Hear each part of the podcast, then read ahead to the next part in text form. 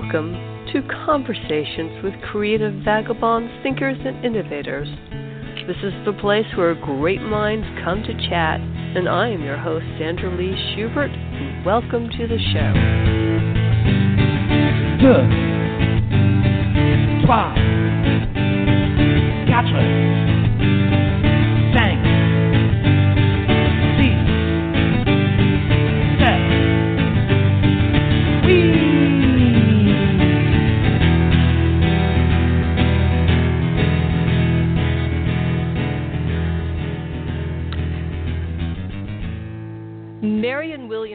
an internationally acclaimed author and lecturer, and she joins us today to discuss her newest book, Tears to Triumph The Spiritual Journey from Suffering to Enlightenment. In this book, she says our desire to avoid pain is detrimental to our lives, disconnecting us from our deepest emotions, preventing true healing and spiritual transcendence. Welcome, Marianne, to the show. It's so nice to have you on. Oh, thank you so much. It's nice to be here. There I, I just got the book this weekend so i'm still sort of going through all of it and there's so much wonderful things that are you lay out in the course of this book. But let's start with your premise about you talk about sorrow and sadness and depression and how this is sort of pervasive in our culture right now. Why don't we talk a little bit about your thoughts on that? Well, uh, this last week we had a real trifecta of horror in our world. We had the bombings in in Istanbul and the horrors and the terrorist horror in Bangladesh, uh, the bombings in Baghdad. Oh, It, it, it's like everywhere you look today. There's something horrible that's that's happening. So you have your international situation, terrorism run amok. You have climate change at a point where if we don't collectively change our behavior, the entire ecosystem could collapse sometime in the next few decades. We have income inequality and the stresses associated with that that is affecting the lives of millions of people. We have cultural attitudes that lead us to believe that happiness is outside ourselves and with something we're going to achieve, something we're going to get, something we can consume. So we spend half our time struggling and grasping to get those things. And then even if we get them, as Buddha said, things of the world can only provide temporary happiness. So then we're doomed to despair because even if we get that, the fairy dust is going to rub off. And what we thought would make us happy doesn't make us happy. So my point is that we're sad for a reason this epidemic of depression that people are talking about today doesn't mean that there's something wrong with us. In some very interesting way, it means that there is something right with us. If you have a broken leg and your brain does not produce physical pain, then your body is not performing its function. And your body is not giving you the warning system that is telling you you must reset this bone. And psychic pain is like physical pain it conveys a message. And you have to reset the bone. You can't just numb the the pain of a broken leg. And we have to reset our thinking and we need to reset our behavior. And i think this is particularly strong uh, important for women. We are exquisitely sensitive. The fact that women are so sensitive is an important part of the psychic ecosystem of the planet we the fact that we feel agony when there's a, when there's more so much unnecessary human suffering and so forth when there's something that's so obviously a, threat to the survival of the species this is part of the genius of the female nervous system. It's not what's wrong with us. So what's happening today is that the canaries in the mine are falling over and the owners of the mine are saying there's something wrong with the canaries. And that's why I have a problem with the overprescription of, of um, antidepressants you know, people say we have an epidemic of depression. What we have is an epidemic of over medication in the United States, particularly antidepressants, which are being given to people in far, far too many cases who do not, in fact, have serious mental illness, but who are experiencing what you can refer to as a normal spectrum of human suffering. Human despair is not something new. If you went through a heartbreak, if you you were divorced and it was bitter and painful, or if you you had a professional failure or a financial loss, or someone that you that you love died, these things are very sad, but they are not mental illnesses. And our learning how to functionally navigate sad times in life whether it has to do with our own personal lives or what's going on on the planet, is absolutely necessary to show up in order to show up as a real adult and with the kind of maturity that we need in order to function during times like this in a positive way. That's interesting. I, when so when we're looking sort of at the, I mean, right now we're in a hot polit- political season in, in in the U.S. and we're looking at all this kind of out behavior, let's say, or it seems racist or it seems negative, whatever it is. Now, when we look at that kind of behavior, do we are we are we can we say that that's I don't want to say a good thing, but it sort of shows the brokenness that's uh, that's in present in our society. Is it? Well, yes, uh, and it's not. Yes, and that is not something to look away from. First of all, look at look at our at how journalism has devolved. You know, when I was a child, there was a firewall between the sales department of a news organization and the news department. For that matter, when I was a child, the same company was not allowed to own the newspaper and the television station and the radio station because of the diversification of information that they in earlier days deemed necessary. Today it's all about sales. You have a few corporations who own the majority of our of our uh, of our news outlets. You have the breaking down of the firewall. And so, in many cases, when I was growing up, there were certain gatekeepers. You could listen to someone like a Walter Cronkite and make some sense of what was going on. There were great news journalists. Most of our great news journalists are no longer employed by our main news outlets. So everything is run amok and we can feel it, we can sense it. Now, the answer is not to disengage. The answer is this is not a time to be numb. And this is not a time for people who are more conscious, seeking to live more conscious lives, to look away. I think we have a very, very important part to play. And, you know, if if you if you have any knowledge and understanding of personal growth or spiritual principles, then you know you need to transform your thinking, you need to transform your behavior. And then that's what we must do as a society. When you look at the United States today, okay, you look at well over 360 million people. We have wonderful people in this society. We have some geniuses in our society. Pardon? I, I couldn't hear you. Uh, no, I didn't say anything. I, okay. Ahead. So we have geniuses in America. But and our system was designed as a representative democracy in such a way that there was a strong possibility that the geniuses could rise.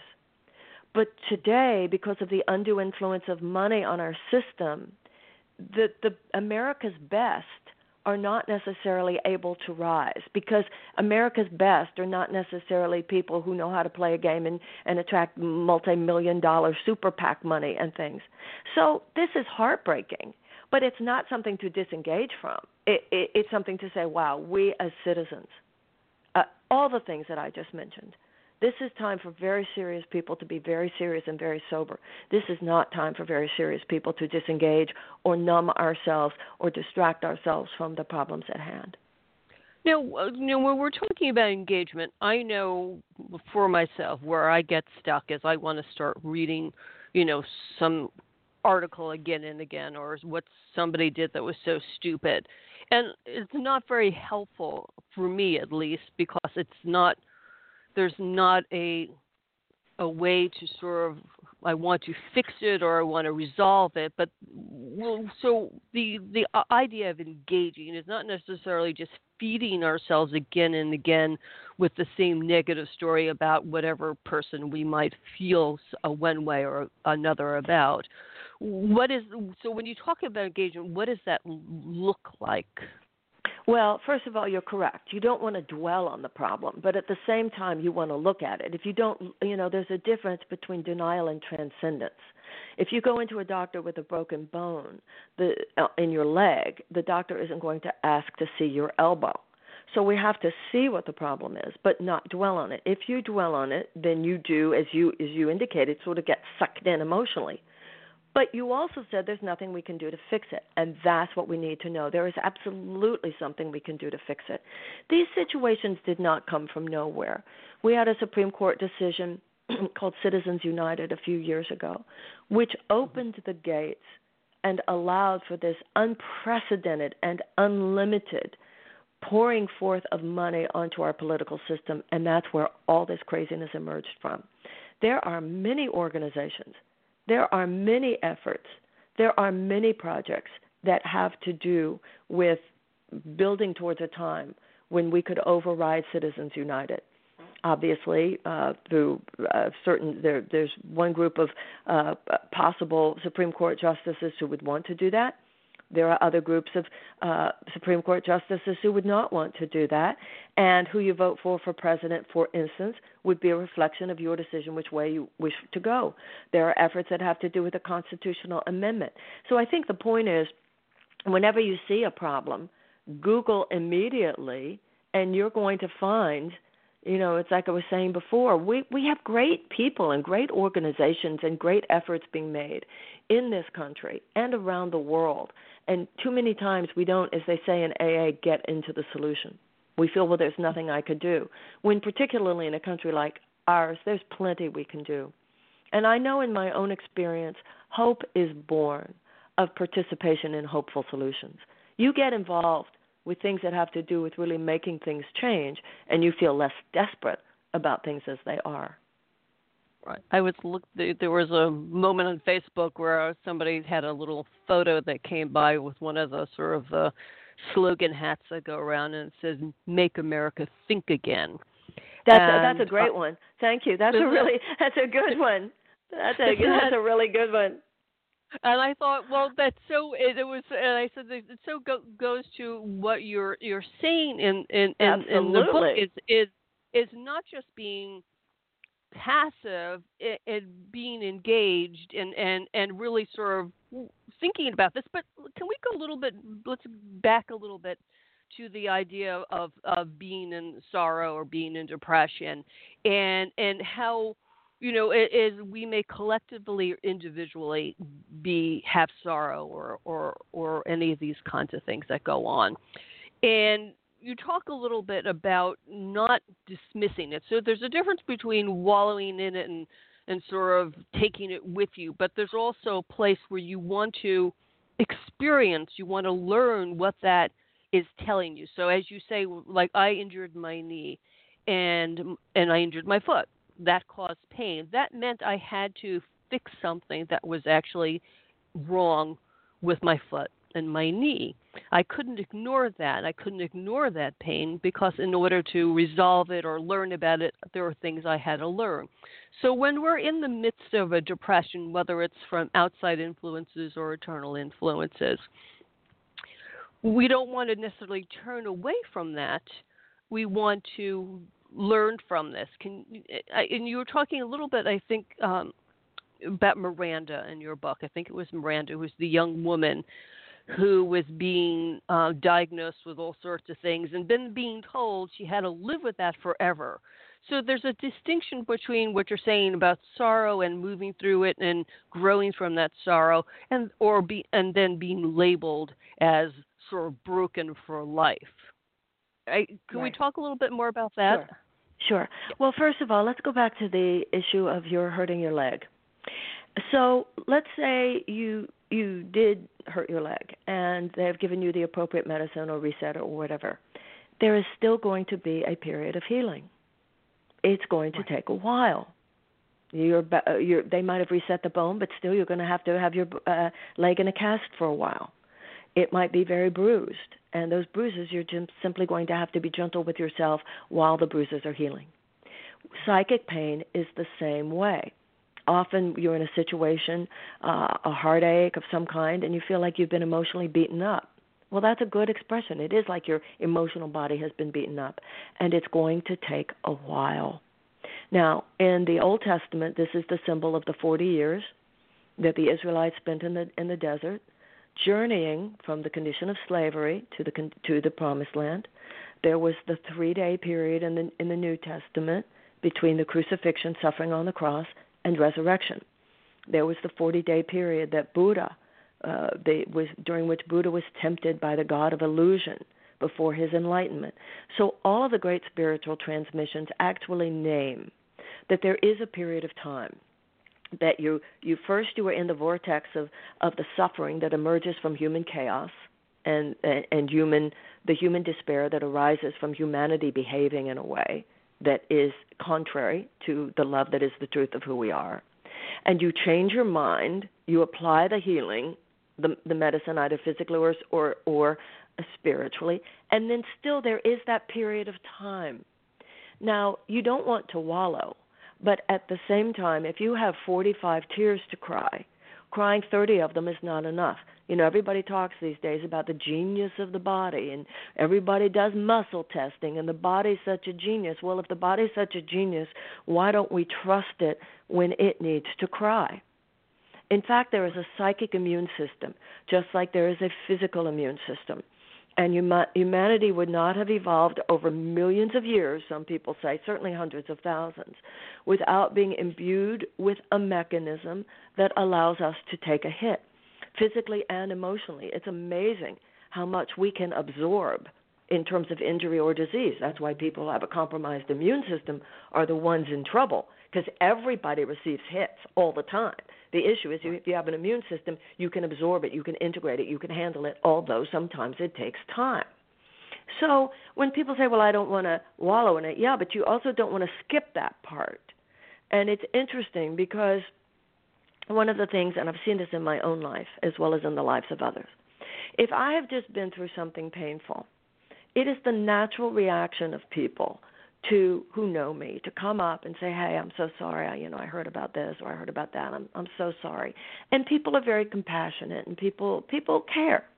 However, if they see you again 6 months later and you're telling the story again and you don't seem to have gotten off the cross at all and you are making other people wrong for what happened, and you are speaking bad about the people, the other people, in other words, you clearly have not done any of your own work, then people are no longer attracted. That it actually repels people.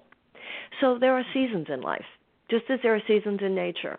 You go through winter, but then spring follows and those same the, one of the reasons why why pharmaceuticalizing can actually be, can actually interrupt this is because the psyche has its own way of dealing. You know these days people will come back at you with oh no no no no no you know because this saves people from committing suicide. This is the the truth of the matter is you know FDA has a black box warning that for people 25 years old and younger Suicide, um, antidepressants can actually increase rather than decrease the risk of suicidal ideation.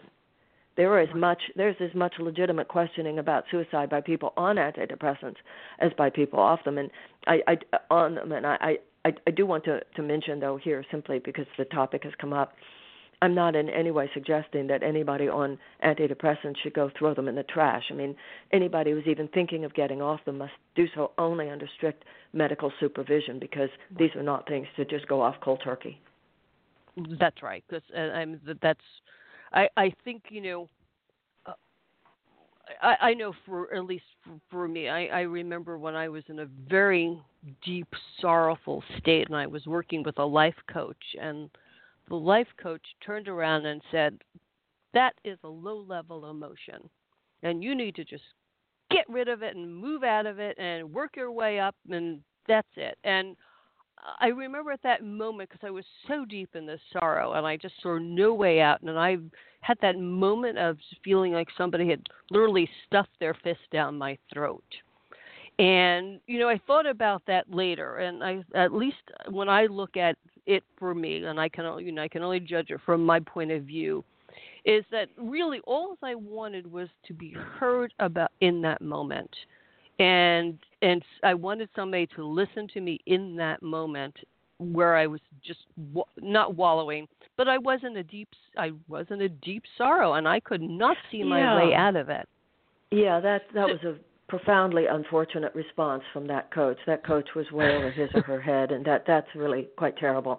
The, the truth of the matter is, there is a point where our processing becomes self-indulgence, and there is a point where an analyzing becomes spewing. But it sounds like you were still in the processing of it, and the kinds of things from a spiritual perspective, somebody would bear witness to your agony, but would mm-hmm. also, mm-hmm. at the appropriate moment, talk to you about forgiveness forgiveness of yourself, forgiveness of others, talk to you about the mercy of the universe, talk to you about how ultimately we can we can't be happy if we see ourselves as a victim.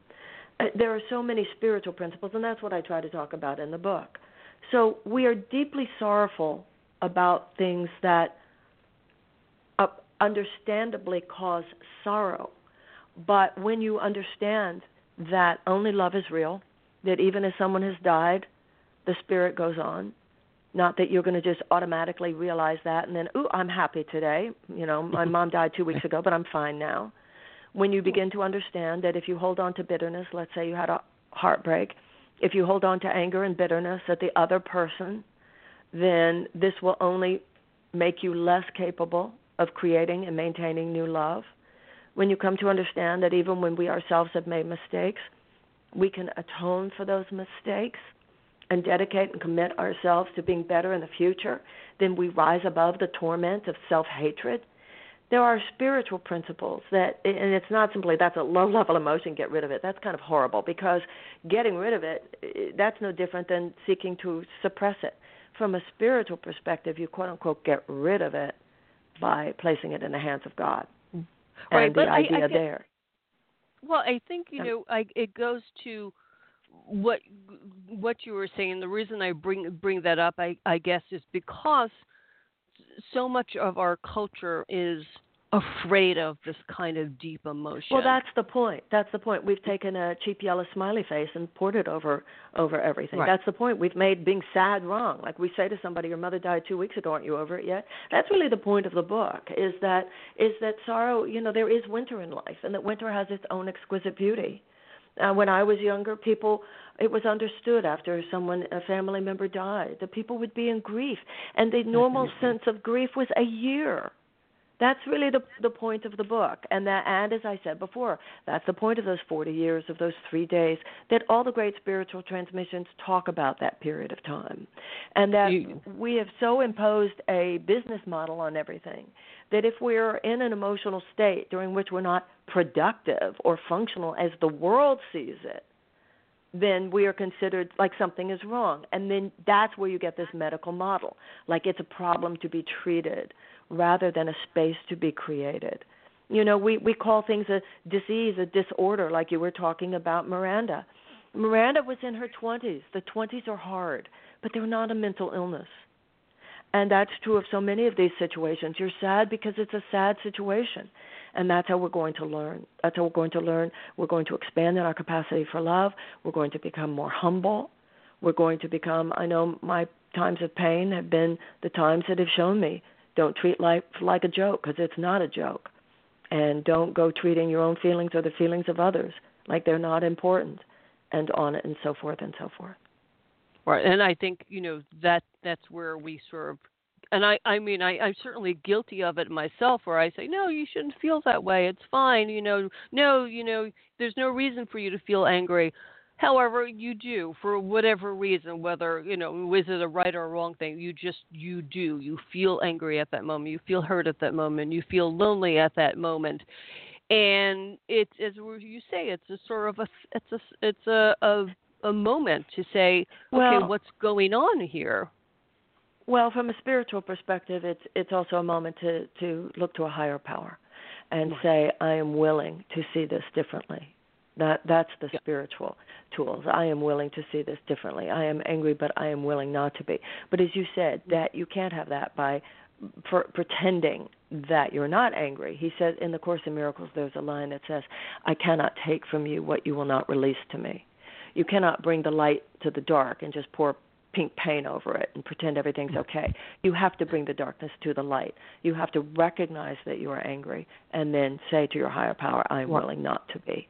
That's the spiritual perspective. And and and and I thought that's really so un, so important because because you can have all these feelings and and you don't have to you can work through them but you don't have to carry them alone. I think that was I, yesterday I, for some reason i got three phone calls in in the course of the morning about people being lonely. There were people were so lonely and they were reaching out to other people. And i'm kind of like well you know here here we are. You know we're all you're talking to me. So you know we're connected. And it was funny because as soon as i had the last call that i read a part in your book about loneliness and feeling lonely and about be feeling separated you were talking about um what was it rays of being rays of light of the sun but not knowing you're connected to the sun i right. maybe just saying that incorrectly right. but that idea that we're not we're not in this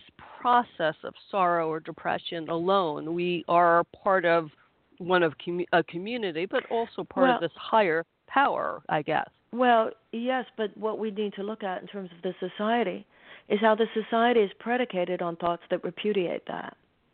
We are taught that we're separate, isolated beings because we are basing our, our sense of experience on the body rather than the spirit.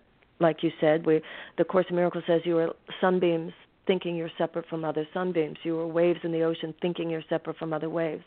And we more and more in our society today look at other human beings as transactions rather than relationships.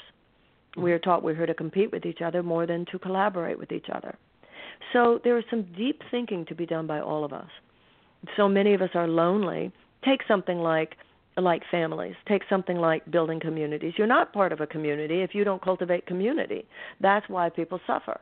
You're not part of a family if you do not cultivate your your family. What what we need to to look at, I think, sometimes is how much time we spend thinking about how lonely we are as opposed to time we spend reaching out, calling somebody, make, setting up a date, doing something. We we you know, and that's what I see in in myself is that the emotional habit patterns sometimes are so are so much extensions of the dysfunctional mental habit patterns of our society that actually breed loneliness and breed despair because they are not predicated on the idea that we are here to love each other and that that is the bottom line. And if any time you do not live in that light, if you do not set as your intention that I am a servant of love today, my being is love, my identity is love, and my only purpose today is to love. If I am not aligning myself with that perspective, then I will I am casting myself into the outer dark mental kingdoms of chaos and despair and loneliness. And the, the return to that internal kingdom of love is ultimately the only solution and the only answer. Okay, that we I it I love that that that idea because I know, you know, when you're out and you're alone and you're walking down the street, you you you don't necessarily feel that connection. But I know, you know, just that moment where I'm out in the street and I hear things, I feel things, and I I feel that moment where it's like, oh yes, I feel that connection so powerfully, and we forget. I mean, that's what what happens. We forget sometimes that we are these transcendent beings and and then we remember again and and we move through that and it seems that well yeah, but the, it, we're we're not victims here. I mean, that's what mm-hmm. why you meditate every. It's like physical exercise. If you right. if you don't do physical exercise, it can't work for you. And and so spiritual exercise is like physical exercise. If you are not if you are not building your muscles, then your muscles become weak and that is same with our emotional musculature. So you say we forget. Yeah you forget. If you don't if you don't if you're not on a serious right. spiritual path including prayer including meditation on a daily basis the world in which we live is is based on a thought system that tempts us to forget every moment of every day. And same with uh, with the other uh, issue of we we forget. You know you can't you, you, you can't just fight disease. You have to proactively cultivate health through what you eat, your nutrition, your exercise, and so forth. And the same is true with sadness. You can't just wait till you get sad and go, I'm lonely. We have to proactively cultivate happiness. And that means we have to do more than remember we are one with others in some abstract way. We have to cultivate the behavior of actually extending our hand across the wall that wall that exists in front of all of our hearts. It's it's this wall of fear. And sometimes it is about calling someone, making a day. You know, I had and I mentioned this in this book and I said this in in one of my other books. Um I was once very I was feeling very depressed and I was, you know, I said a prayer and I asked God, I said, I'm so lonely and I'm so depressed. And um within and I said a prayer and within a few minutes the phone rang and it was a woman who was really going through something terrible. I don't even remember what it was, but it was enough that I said, you know, I'll come over and we can talk about this. She said, really, you would come over? I said, well, yeah, we, you know, this is important. Well, I'll, I'll be there. Tell me where you live. And she described some place like an hour and a half away, which if I had realized, I probably wouldn't have made the offer. I got off the phone like, oh, what I get myself into, and I realized that had been the answer to my prayer. The answer mm-hmm. to my prayer was get over yourself, get up, and be there for someone who who actually needs more help today than you do. You know, I went through something that was uh, rather painful in my life, and I do personal counseling sometimes, right? And I was going through a difficult time, and I, you know, would see on my on my calendar, you know, meet so and so at four, meet so and so at three is coming over to discuss. And my first reaction would be, oh God, I just don't feel like I can. But I had to. It was my, you know, it was my job. It was what I do. And I noticed every time that when I stood up, got up, get dressed, take a shower, put on some clothes, put on some makeup, be there, and I would be lifted. Now, this was not a denial of my pain because after they left, you know, I I was still in my human circumstances, but every time something like that happened, it helped chip away at that at that part of the mind which really just wants you to spiral down. So it's not like, oh, just get rid of that low level emotion, but it is that there is work for us to do on spiritual and emotional levels, even while we are in pain. And that's part of the pain sometimes. Part of the pain, you know, part of the pain is sometimes realizing the mistakes that we made, you know, and and and in causing certain situations. You know, most relationships are not just black and white. One person or the other made all the mistakes most of the time when we suffer through a disappointment, if we're really honest with ourselves, our own behavior was in there too. So, looking at all of this, while it might be painful, is also a very important part of the process. So, it's a balance, isn't it? It's a balance between the things you have to do, just sitting there looking deeply, and the fact that at a certain point, get up, get dressed, and go out and do something for somebody else because both these aspects are going to be necessary to your healing. That that's that's very very true. And uh, we have some more time to talk, but I do want to um, just let everybody know that I am talking to Marianne Williamson, whose new book is, and I just let me get it out so I can say it all over again because it's a lot. Tears to Triumph: The Spiritual Journey from Suffering to Enlightenment. And I also want to let, let everybody know who's listening that you'll be at the Open Center on July 7th, which is a Tuesday, and that's going to be held at the Mar- Marble no, Collegiate. No, isn't that July? Well, I don't think so. I think it's July 12th, isn't it? Oh, July 12th. I'm sorry, I'm looking at the time. July 12th at 7 p.m. I apologize. July 12th at 7 p.m. at Marble Collegiate uh, Church, and you can find out more about that at theopencenter.org. Um, I, let's continue on this. Um, I, I would like to talk a little bit about um, Jonathan because it's stuck in my mind because I guess it's stuck in my mind because I see so many people that are in this process. Now, Jonathan is, you talk about a story about somebody who sort of had this, you know, I think he was a lawyer. He had a high life, you know, he had money, he had cars, he had all those kinds of things. And and I believe he did something illegal, but please correct me if I'm wrong, and lost that. So he's coming to you sort of in this like, I've lost this life, and um, he's feeling kind of sad about it. But can you talk a little bit? Because what's interesting is what comes out of that that that story of Jonathan, and really what is the truth about his life, which I think is so important for people that right now feel like they've lost so much through you know economic crashes or whatever. There's there's an important um, thing that I, that shows up in that story. At least it was for me. The spiritual notion is that you are valuable and you are worthy because you are a creation of God. You are a child of light. You are a creation of the divine by whatever name you use it. And that there is nothing that you can do, there's nothing you can achieve that adds to your worth. And a lot of striving in a culture like ours is based on the idea that I'm only worthy if I have the money. I'm only worthy if I have the fame or the prestige or the good opinion of certain people. I'm only worthy if I'm able to attain this or that.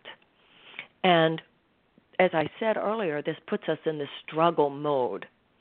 And the truth of the matter is kind of in the old in the New Testament when Jesus says you can build your house on sand or you can build your house on rock.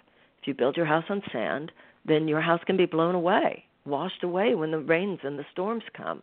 But if you build your house on rock, then the storms the storms cannot you know destroy your house.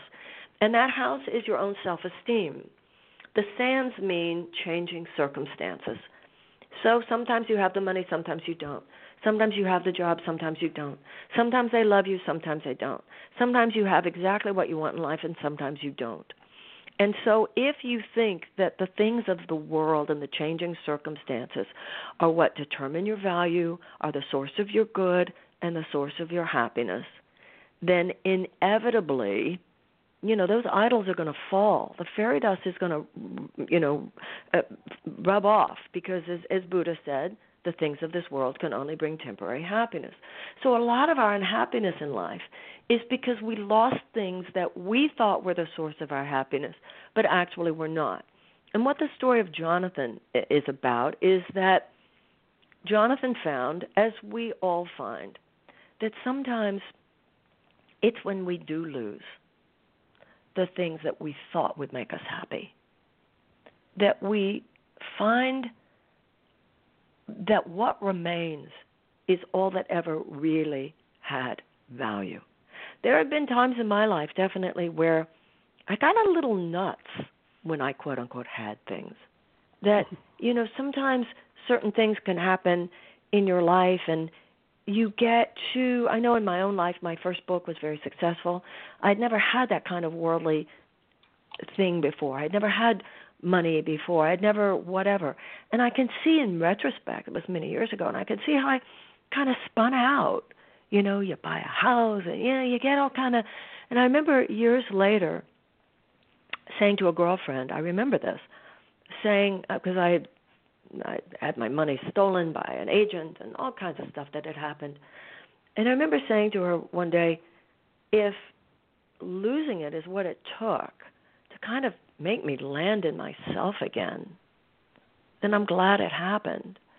And I went through this really difficult period. I had, for instance, I had a literary agent who had stolen all the royalties from my first three books. Well, you know, I can go on and on about how terrible he was, but what kind of woman hasn't checked her own royalty statements? So I had to go through a lot. right, exactly. And I, but the important thing to me in that story is that it was less than 24 hours after I said that to my friend that I got a call about some other money making opportunity. So when you atone for your own mistakes, it's like the universe resets. So I I had to get to the point of knowing what I'd learned about what was real. And that's what Jonathan in that story. Yes, he lost the house and he lost the big, you know, hoopla career and the, he lost the wife who clearly had only been in it for the money to begin with, obviously, because she left when he lost it.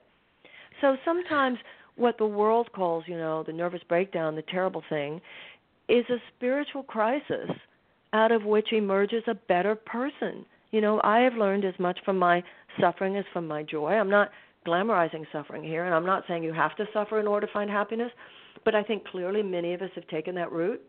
We weren't going to learn the lesson until we fell flat on our faces, and there is something to respect about that. You know, sometimes the only the only real failure is a situation you fail to learn from, and that's why distracting ourselves from the pain of these crises, numbing ourselves during these crises, is not the answer. Learning from these crises is, crises is the answer. You know, I always say you can you have two choices. You can take the sharp pain that comes with self-discovery or this dull ache that's in the background and never goes away. Right. Well, it's interesting because I, I I I work with this woman called Barbara Stanny who does a lot of um, work with women and money, um, and not just women and money, but she gets really deep with this. And I was talking to her about things disappearing, like things I've had for you know, 20 years, 30 years, disappearing, just all of a sudden vanishing. And what she had said to me, she she was like, "Honey, you just you just need to grieve your you know your life because I was really saying I I just miss my life so much. I miss my life." And she said, "You just need to grieve that li- that life you had." You just need to mm-hmm. grieve, which is so opposite.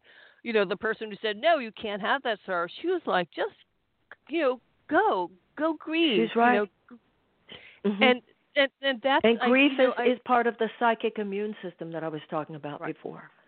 And I have to say, you know, as I look, you know, at my own life, I've been sort of in this state of not grieving for really a long, long time. I mean, years, because I was holding on to a life I thought I wanted, but then when I sort of, you know, let myself be into this process, I said, did I really? What did I want in that life? Like, you didn't like that life when you were in it.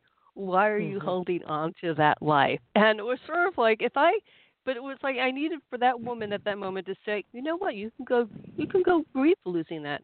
You can go, and for me to be able to say, wait a second, what am I really grieving here? You know, right. I'm not, I'm not, I didn't like that life. Right. So sometimes you know, I what, felt like God was saying when I would complain about this or that. I almost felt like Spirit was saying, "Is there anything you need that you don't have?" And you go, "Well, there's nothing I need that I don't have." And you really see that the error is in yourself. But I wanted three of them. It's right. true I have a nice dress, but I wanted three dresses. And then you start to see that your insanity is is that you wanted the three. You know, the key to happiness is to not want anything. And then when we are in that state, everything that could contribute to our happiness naturally is attracted to us. Mm-hmm. It's like right. there is a natural intelligence that leads the acorn to become a ba- to become an oak tree. There is a natural intelligence by which the bud becomes the blossom. There is a natural intelligence by which the embryo becomes the baby. The baby doesn't have to the embryo doesn't have to struggle to become a baby, and the acorn doesn't have to struggle to become an oak tree. It's they are in a state of deep cosmic rest within which the intentionality of the universe and through which the intentionality of the universe can express itself and we are similarly coded through natural intelligence to rise to our highest level of creative possibility and joy. And we actually interrupt the process through self will and trying to make things happen. So many times, because we were so intent on making something happen, we actually interrupted the energy by which it otherwise would have occurred. Gene Robinson, um, gave a talk last week, and he's um, well, sort of the first openly gay bishop in the Episcopal Church. And I don't recall whether it was his quote or he quoted somebody else, but he was talking about how um, people would want to put gay people down in this in the in the culture, and he said they want to put us in the ground. He said what they didn't realize is that we were seeds, and about that we were grow. what? I'm sorry, that we were what?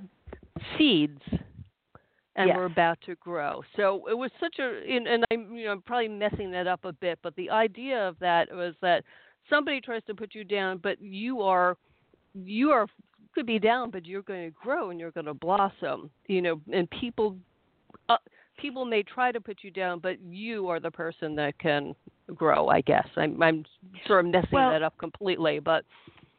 Well, from a spiritual perspective, the point is that the you that people can put down is not the real you. Right. that goes back to building your house on rock. The real you, from a spiritual perspective, is a being of love who is created to be in a way that makes you not at the effect of anyone else's lovelessness or your own lovelessness.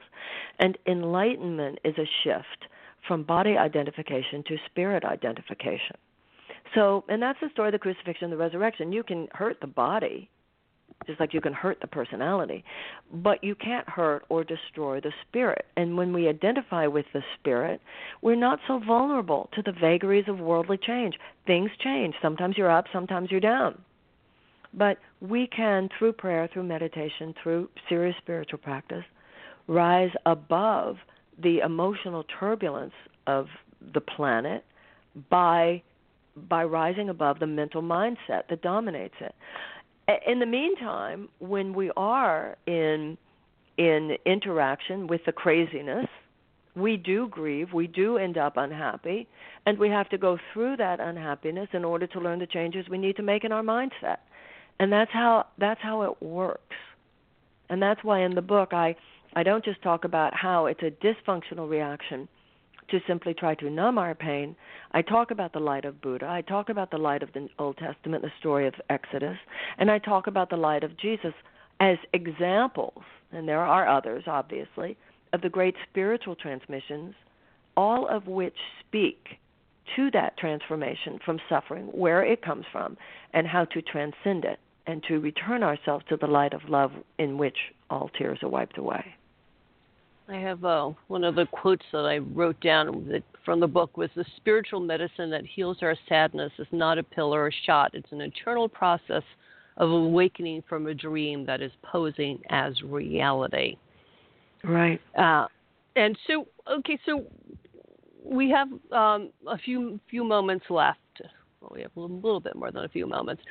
Um,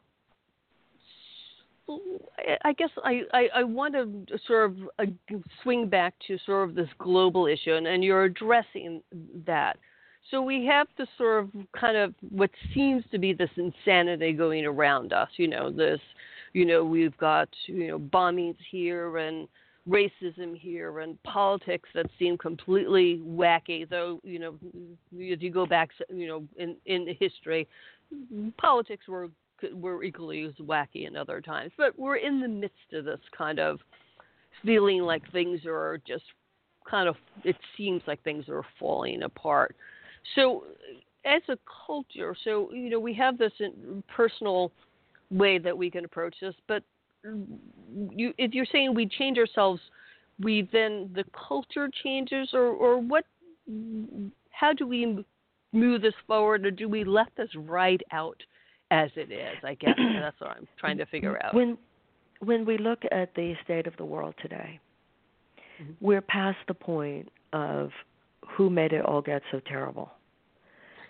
At this point, it's this terrible. You know, I was you know, very much about, you know, the horror and the terrible mistake of the invasion of Iraq. You know, if we hadn't invaded Iraq, this hornet's nest would not have been released. ISIL came from that and so forth. But at this point, it's all happened. And at this point, we need to grieve as you as your friend was telling you, we really when you look at, at Bangladesh and you look at Istanbul, when you look at Baghdad, when you look at the fact that we are now in a moment after Orlando, after the World Trade Center, after San Bernardino, after all the cities, after Paris, after all that's happened, we are now absorbing the fact that any thinking person realizes anything could happen anywhere. That is a shocking reality. It's a painful one, and obviously, on some level, anything could happen anywhere. It always, as you were talking about politics, but this is different in terms of the world situation, and everybody knows it. The first thing to do is to really be deep with that. Don't distract yourself from that and to say, okay, blaming, you know, it was the Democrats who did it, it was the Republicans who did it, it was this president, it was that president, it was this because we have money in politics, the military industrial complex, it was the oil industry that wanted war. All of that at this point, none of that right now. Just go deep into this is what is. And as we go into our hearts very deeply, there's a line in the Course in Miracles that says God has the answer to every problem the moment the problem occurs there is no order of difficulty in miracles. The universe is infinitely malleable. But God cannot do for us what He cannot do through us. So, this is the time for all of us to go very deep into our hearts and to say, in our own prayerful way, use me. Tell me how I can help. And some of us will be assigned to environmental issues because that will be our passion. We'll know that that's our assignment. Other people will be led to make a difference through the arts. Other people will know you just need to be better at the way you're raising your children or whatever. We're all and I I agree with President Eisenhower who said that politics should be a part-time profession of every American citizen. We all have to think very deeply. It doesn't matter that the mainstream media is just a bunch of crazy superficial stuff. We have to not be crazy and superficial.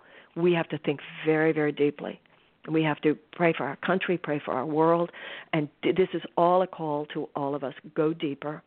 Make yourself available to love. Ask love to use you. There is a great, we are either moving in a very dark direction on this planet or we are moving in a very light filled direction. And there are enough of us who would like the, the latter. Now we just need to go deeper with our dedication to it, our commitment to it, and to know that if I'm not able to forgive in my own life, that limits me in my ability to be used by larger forces. If I don't atone for my own mistakes, if I don't rise to the occasion in my own life, if I don't give up past and future in my own life, and the more we work on truly deep work on being the best people we can be and making ourselves available to changes in our communities and in our world. If enough of us do that, if enough of us step it up in our serious dedication and saying, God, I'm I'm really willing to be the man or woman you would have me be to live a deeper, more authentic life and be of service to all living things, then as soon as we make that invitation, then the universe just uses us in miraculous ways and the the irony of all of it is then that's when we're happy because that's really why all of us are sad. We're sad because we know on some deep level we're not performing the mission that we were born to perform. And when we make ourselves available to love and say use me, then then the the request is answered immediately and we become not only more hopeful but we become bearers of hope in the lives of others one of the thing quotes I wrote down from the book was, "We're not on this earth to just hang around. We're here to actualize our enlightened potential." And um, I, I, I, I think so much of us, or, or I, or I know I, I, I'm guilty of, of just wanting to sort of just hang out, but That's there, right. there's Right, and and and and it's comfortable. It's safe. I think we all, you know, many of us feel much better just watching lots of TV and. um But you we don't really. But we don't really. We but it's become don't a, those things are a perverse comfort zone. But deep down, we're not happy. You you can't be. Deep deep Right. deep deep down, we we know. You know, we all feel we have a guilty secret. I could have sworn I was born for something more important than this, and that's because you were. And but we don't we don't look out at our worldly opportunities and think there's a place for us to fill, because we're looking outside ourselves. Where is there a niche where I can make a difference? But it's when you look inside yourself and just say to God, you know, use me. I, you know, you know where I'm a mess and you know where I'm I'm strong, but just lift me up and use me for your purposes. And then you don't want to just live as you were just describing. You feel that natural intelligence that flows through every cell in the body. That you know, every every cell in the body is guided to collaborate with other cells in order to serve the healthy functioning of the organ and the organism of which they're part. And every once in a while, a cell goes crazy and it, it disconnects from its natural intelligence and it goes off to do its own thing. That's called cancer. It's a malignancy in the body and it's also a malignancy in, in consciousness.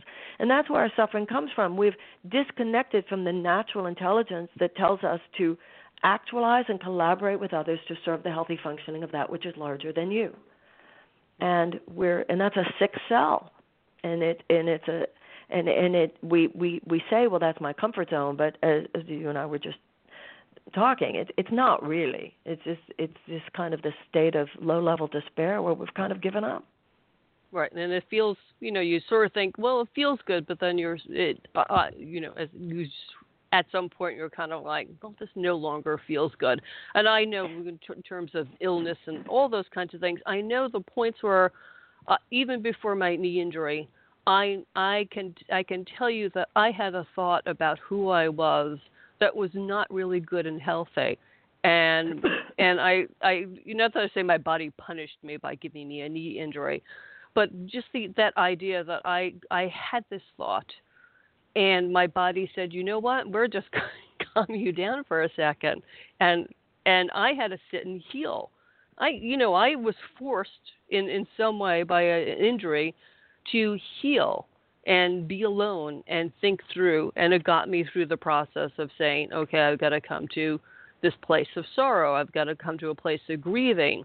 Um you know but we i guess we we we do tend to want to ignore those little those those things in in for our sort of pretend comfort. But the comfort you're saying is something deeper and more powerful than just sort of watching TV or just taking a drug Well- or doing whatever. yeah, the mechanistic model of thinking, the ego mind would say that your that your knee injury had absolutely nothing to do with the unfolding of your spirit. But the mm. spiritual perspective says everything has to do with the unfolding of your spirit, and that's what you came to understand. And that's what Miranda needed to understand that she wasn't didn't have a depressive disorder. She was she was growing into the fullness of herself, and it's a difficult thing to do. And you do it, and this is how you become the woman that you're capable of being, or the man you're capable of being. And that's what happened in Jonathan's life, much like with your with your knee injury. And and what you were just the way you were describing your knee injury is is the way I was talking to Jonathan about his about his things falling apart that maybe there was some ultimate wisdom to all this. Maybe it was was some ultimate wisdom to f- the fact that something forced you to go deep. And and and and that is what's happening on the planet. And we are being forced to go deep. And if we do not you know how many bombings do there have to be?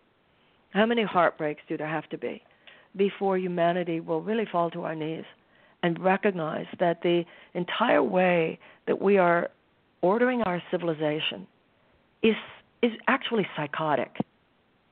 You know, we we we have been swimming in these waters for so long that we're looking at all of these horrors and we think, well, that's life. No, that's not life. This is the way. This is what has happened because we have made other things, mainly money, more important than the bottom line of love.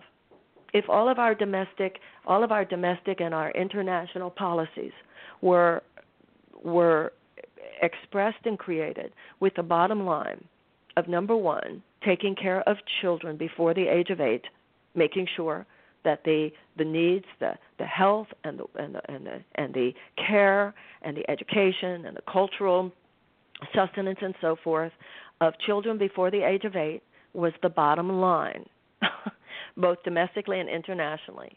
And we would seek to increase educational opportunities uh, for women and educational opportunities for children, and we would see the amelioration of unnecessary human suffering as a large part of why we function as a society, we would not have the horrors that we have on this planet today. And this is why I think it's women who need to stand up for this because it is our natural, we kind of get this, we kind of know this. And so, in a way, when you look at the condition of the world and you look at the the conditions of most of our of our own in, uh, personal circumstances they didn't come from nowhere like when you had the breakthrough and you realized i'm grieving a life i didn't even like that much while i was living it that was an internal breakthrough and that's where a lot of the changes have to start right now. We have to think deeply. Turn off the television, turn off the computer, don't numb yourself, don't distract yourself. Spend some time, you know, the the French philosopher Blaise Pascal said, all of humanity's problems come from man's inability to sit quietly in a room alone. We need to shut up and think. And and, right. and some of that thinking right now will be painful what we will realize. But if we do not go through those emotions, we will not be led to the to the motions that transform things, and then the suffering that we've known so far will be small compared to the suffering to come. Very good. Great, Marianne. I just really want to thank you. I want to end on a quote that uh, another quote from your book. Your tr- true self knows you are one with the universe, created in the perfect image of God, eternally in- innocent, blessed, and protected, here only to love and forgive. I think it's a a good way to end this conversation. I, I will recommend. I want to recommend everybody go out and get Marianne's book because there is so much more in that that that we haven't even begun to to touch. And um, uh, again, her Marianne's book is Tears to Triumph: The Spiritual Journey from Suffering to Enlightenment, and you can find out more at Marianne.com. And you can hear Marianne live in New York City on July 12th and visit the opencenter.org for more information.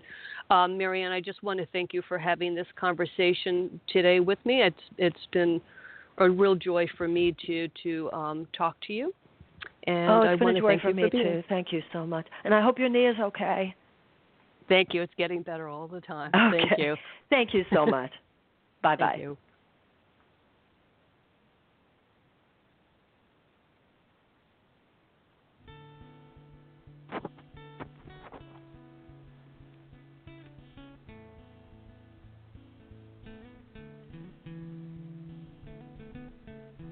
Hey there. I hope you enjoyed the show. It is really great fun to speak to people and find out what they're doing in the world. If you are interested in reaching out on air, online, or in person, let me show you how. I am partnered with some great people, some strategic thinkers, and consultants to bring you the best services available.